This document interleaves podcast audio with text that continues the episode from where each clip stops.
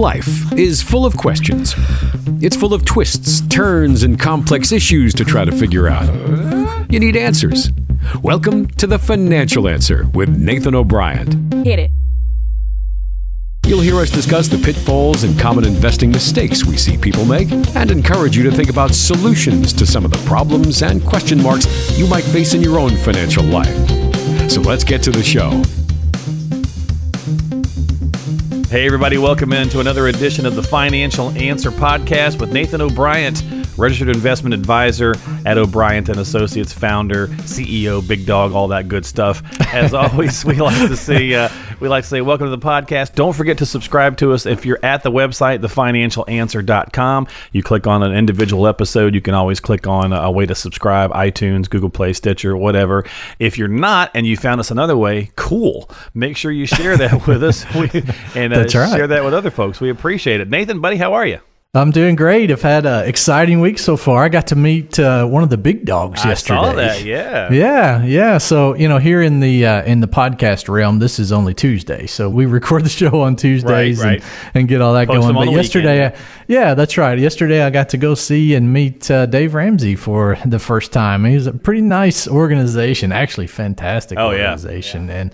He was really down to earth, really nice, easy to talk to, and just super friendly. Cool. I was really surprised. Now, where that- was that at? um, it was in in Brentwood, um, just a little south of Nashville. They they have a magnificent campus there. Oh, I'm sure. you can't call it a building. It's about four buildings that Yeah. they have there, and then they're building a new one about 15 minutes south of where they are now that they're going to move to, and Oh, it's okay. uh, it's a little bit large Yeah. there. he's, So he- he's not hurting. They they print money pretty Yeah, pretty they, they often do, there. I do, think. do pretty well there. That's for sure. They do, yeah. Well- but a great organization. Got to meet some really cool people Cool. there, and and yeah, just uh, they've got cookies in the lobby too. Fresh baked. You walk in, you can just go get any kind of cookie you want, and you know, cappuccino, coffee, water, whatever. It's just there and available. And of course, there's a bunch of other people there, so it's just enticing as soon as you walk in, and then. You know, just the staff and everyone else makes your day even better as you go through. It was a really awesome. cool place. Well, Yeah, so Nathan yeah. mentions meeting Dave Ramsey, and then the cookies are high on the list after Cookies that. Cookies are really high on the list, especially chocolate chip cookies. I mean, that's just you know. you can't go wrong there. Well, hey, listen, we're, we're trying to get these podcasts in a good bite size. So let's jump into our content for today and, uh, and see if we can share some fun with some folks. We're going to talk about reactions to market corrections as our confidence corner this week. But before we do, I've got a funny news topic for you. Hang on. Extra, extra, read all about it. Okay, so here's my news topic for this week, Nathan. I saw this. It was a little, uh, it was a little. I think it was Yahoo Finance, but it said advisors with favorable last names do better than advisors without. and I wanted to get Oh, your funny. reaction on that um, because your name funny. is your full name is Nathan Seamus Abernathy McGinty O'Brien. yeah, right. no, that's And so I wanted to see what your reaction was. No, I, actually, Oh, seri- in all awesome. seriousness, this article did say advisors with Wow. favorable, more American-sounding last names, even though they may Hmm. not actually have as much certifications and things of that nature, tend to do better from a client standpoint than those without. And I just was curious as to get your take on that. You know, I think all the people that have talked to me, and I've had actually a lot of people mention that to me, Really? surprisingly. Okay. And and most of them will say, you know, as they were growing up, their parents taught them that, you know, at the end of the rainbow there was always that pot of gold Okay. because of the Irish. Right. And so that's that's what they're hoping to ex- to receive from me. It's So- a pot of- No, nice. I'm just kidding. Nicely done. No, he he turned kidding. So he I- turned my own joke against me, folks. Now I don't know on that. I've never heard that, but uh, our firm does pretty good, so Oh, I think go. it's probably Well, and so the favorable last names, it wound up being really funny Right. because it's the most Well- generic things in the sun. It's Smith, Jones, Williams, know. you know, things of that That's right. nature. So, and the funny thing is, the person that did report, I think, was like a Dr. Jin something. I couldn't pronounce his last name. so it was very interesting, and I think it was Yahoo Finance, but I'm not 100%. But I just thought that was kind of curious that we still kind of see sometimes people do have a little predilection to go someplace where they feel as though they might get a better service, and it's not always the case.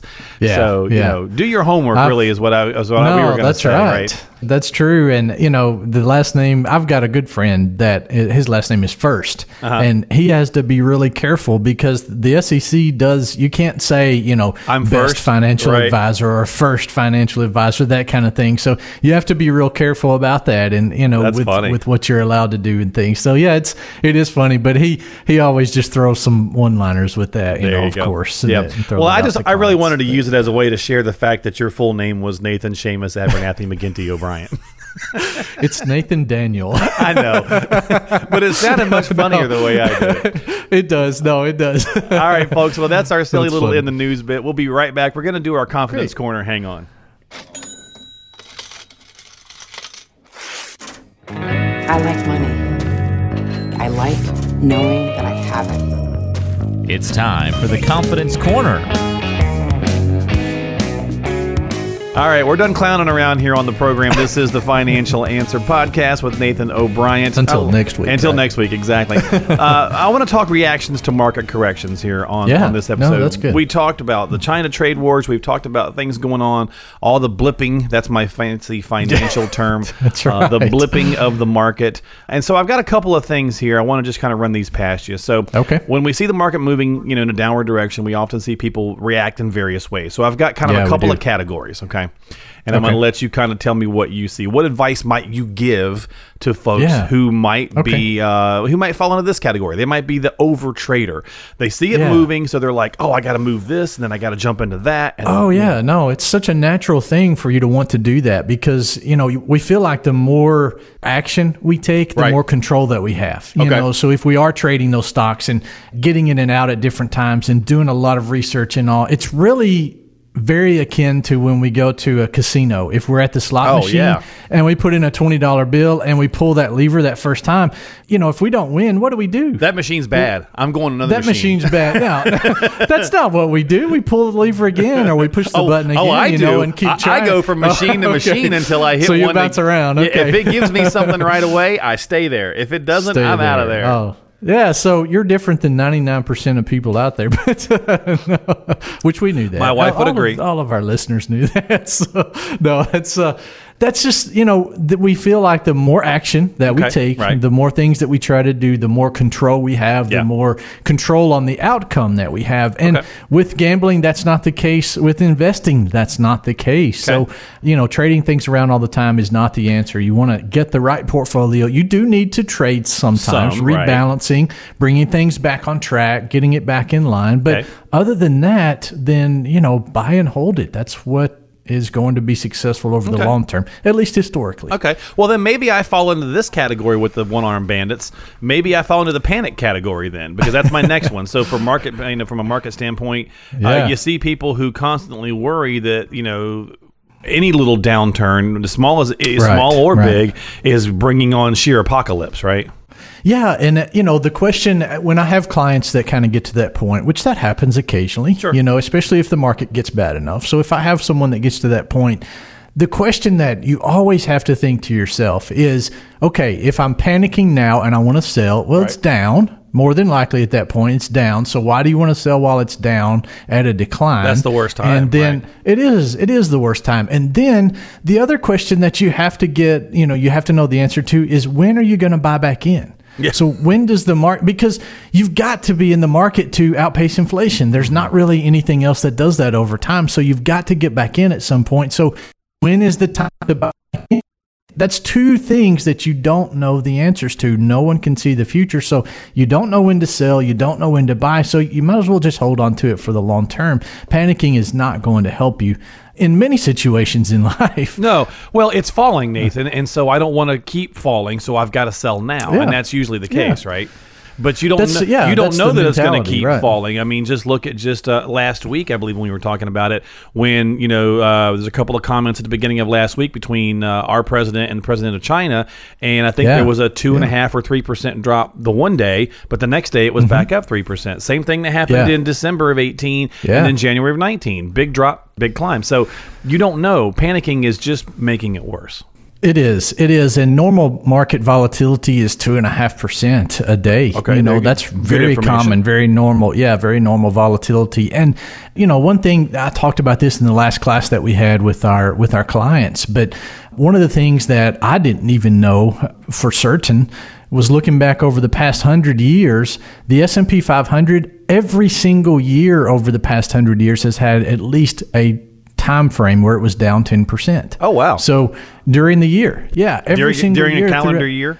during the calendar year, Wow. yeah, the Or S and P was down at least Eh, right at least ten percent during that time frame. So, and most years end up with a really nice positive. So, you know, just because the market is down two or three or even ten percent, it doesn't mean that the market's going to end up with a negative for that year. So, it's something I just I didn't realize that there was that much volatility in the S and P 500. So, it's something that you can you know look at. See, the, you know, I'll be glad to send anybody the research on that. It was pretty cool. Interesting, very interesting. Well, if you'd like to get that, you just reach out to Nathan. When you're on the Yeah. website, thefinancialanswer.com, you'll see a little thing there. It says contact Nate or reach out to Nate, and you can reach him that way. You can also give him a call at 855 51 Coach.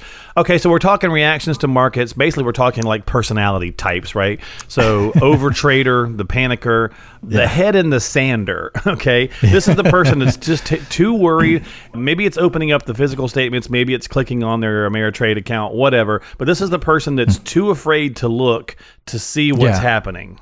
Well, and, but they're also, uh, you know, I think a lot of times they're kind of stuck, you know, so Oh, they, sure, they're yeah. too afraid to make any action, to make any decisions, to do anything. And, you know, that's not the right thing to do either. You don't want to overreact, but you also don't want to simply not do anything. So when markets go down, it, you know, when stocks are down, it's time to rebalance. You sell bonds and buy stocks at that point. Okay. So reallocate maybe rebalance your portfolio at that time and buy the stocks at a cheaper price. That's a good time to take a little bit of action to do something along those lines. So putting your head in the sand is not the answer either. You do need to get some education, get some confidence, build that knowledge and build that understanding of how markets work. And that will keep you from having your head in the sand. You don't have to know everything, but there are just some basic things with investing that you need to know. That's what we built our firm on, helping clients understand those things. All right, so we'll go to the opposite side of the coin then, from the head in the sander to the you know extreme confidence person. The person that's like,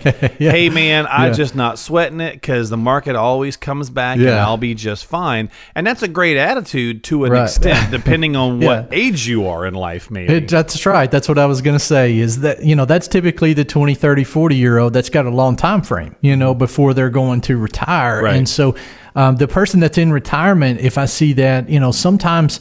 Um, well, if I know how they're allocated and everything's okay, then that that's fine. Okay, but if you don't know how you're allocated, if you don't know how diversified you are in the asset classes that you hold, then that really really can cause a lot of problems because a lot of people are a lot heavier in stock allocations than they should be in retirement, and you can lose a lot of money that way. So, um, and that can really blow up your nest egg. It can blow up your retirement plans and cause you to end up ultimately having to go back to work. So, extreme confidence, unless you truly know how you're investing and know what you're doing, even in that case, it's still good to make sure that uh, that things are set up right and you're reviewing those things with your advisor regularly. Well, a much better approach might be to have really good confidence in your plan. And then you don't have to Yeah. necessarily feel Yeah, as though, true. like, right? So it's like, look, I've got a good, strong plan, and I know I've got confidence that if I follow the plan, the plan will work. If I work for the plan, the plan will work for me. That's right. And, you know, I make the false assumption a lot of times that everybody's got a plan. They don't, you know, but as I'm talking about No. this, as I'm talking about this, I think about that. And in reality, most people don't have a plan. And it just doesn't make sense to me that people don't sit down with an advisor and, and do that before they retire. It's just, it's something that we always end up finding things that, that could blow people's retirement up. Yeah. You know, and so the importance of having a plan, we cannot stress that enough here on the show. And I'm glad we do what we do on that. But the confidence comes by knowing, you know, what to expect in the future and knowing your standard deviations, knowing what you are planning to spend in the future as well. So good question. Yeah, and I'll, actually, if you found us, another way you may have found us is you may have seen some ads that have popped up on Facebook or social media for the Investor Awareness Guide.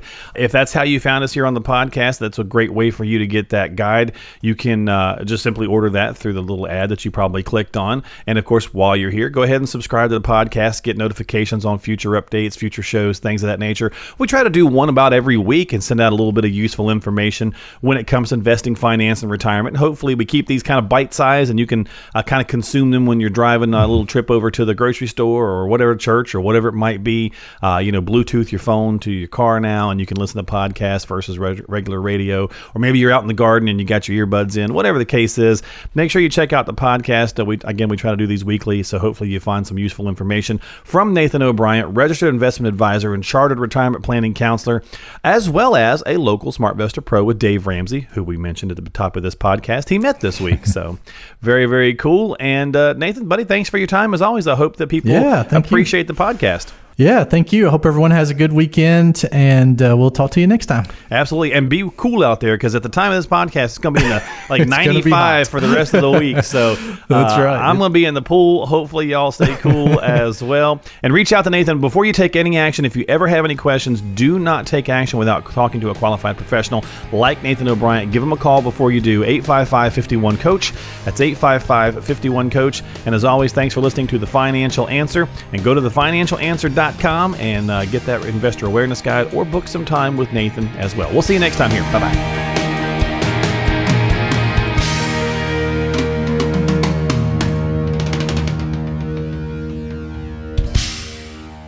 O'Brien and Associates is a registered advisory firm in Tennessee. This show is intended for information and educational purposes only. Consult with a qualified advisor before taking any action.